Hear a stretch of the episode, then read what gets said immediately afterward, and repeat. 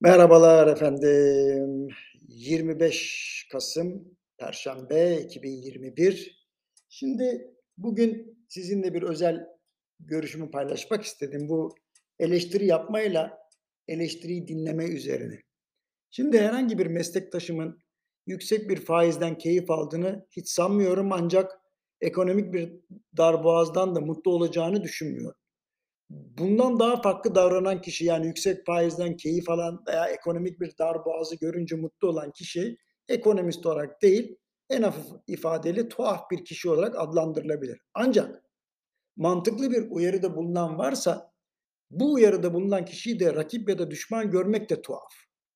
Yani nasıl ki bir mimar, mühendis, doktor veya matematikçi doğru gitmeyen bir işle alakalı uyarı yapmayı kendine görev hissediyorsa Ekonomistler de aynı şekilde önerilerde bulunmak ve uyarmak konusunda da kendilerini sorumlu hissetmeli.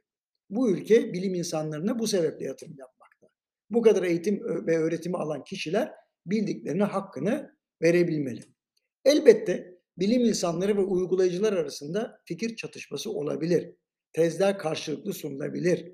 Amaç doğruyu bulmak ise bu tartışmalardan gocunan olmamalıdır. Sonuçta iktisat alternatifler bilimidir bu budur diyerek işin içinden çıkamayız.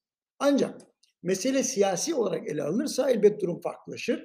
Uyaran ya da öneride bulunan kişilerin uygulamaları eleştirirken duygulardan arınması bu açıdan fevkalade önemlidir. Karar alıcıların da objektif değerlendirmeleri aynı soğukkanlıkla karşılamaları gerekmekte. Aksi takdirde hiçbirimiz doğruyu bulamayız. Tekrar bir hatırlatayım e, aklı başında ve eli vicdanında olan hiçbir iktisatçı yüksek faizi savunmaz. Bir hastaya verilen ilaç sağlıklı kişiye verilmez.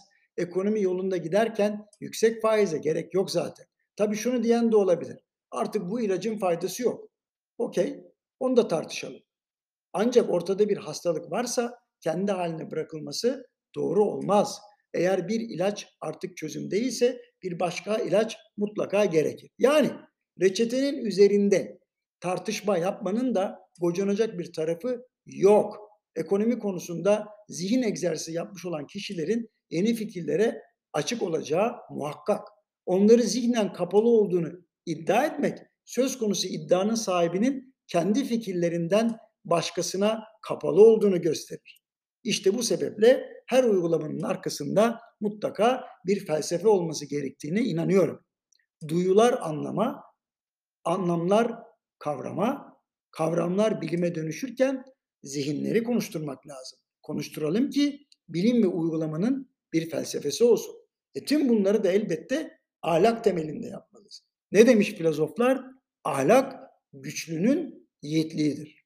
Efendim hepinize yarın görüşmek üzere, hoşçakalın.